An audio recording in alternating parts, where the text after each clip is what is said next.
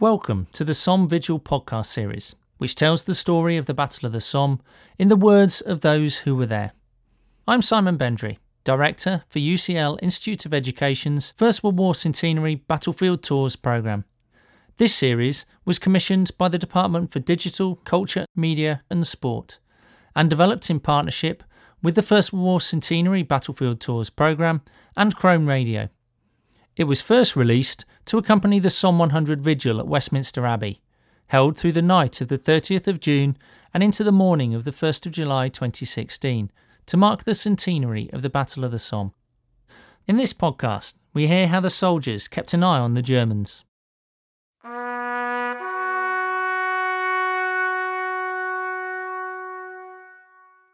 In the lead up to the offensive, the British had to keep a constant watch on the German lines. Sergeant Alex Patterson enlisted in the Rifle Brigade on the 8th of September 1914, arriving in France in 1915. He was wounded in the later stages of the Somme offensive and honourably discharged from the army in early 1917. He was awarded both the Military Medal and the Distinguished Conduct Medal for gallantry in action. He recalled being sent out to gather intelligence.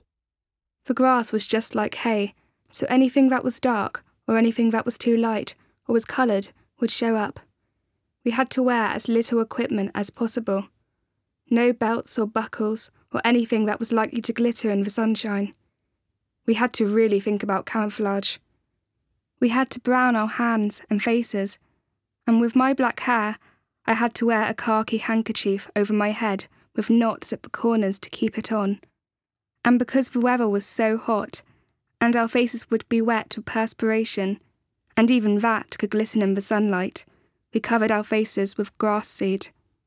We crawled on our tummies, and we didn't keep to a straight line, as we might have furrowed the grass as we went through, and that would have certainly been seen by troops using periscopes on the other side.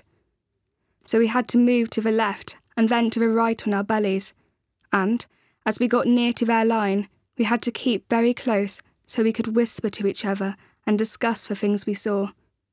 We even had brown paper instead of white to write our notes on, just a four inch square which we put in our pockets.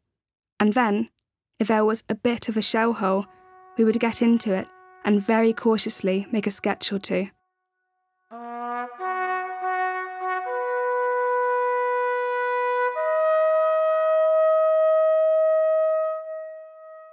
You have been listening to The Story of the Somme, a Chrome Radio production for the Department for Digital, Culture, Media and Sport, in partnership with UCL Institute of Education's First World War Centenary Battlefield Tours programme.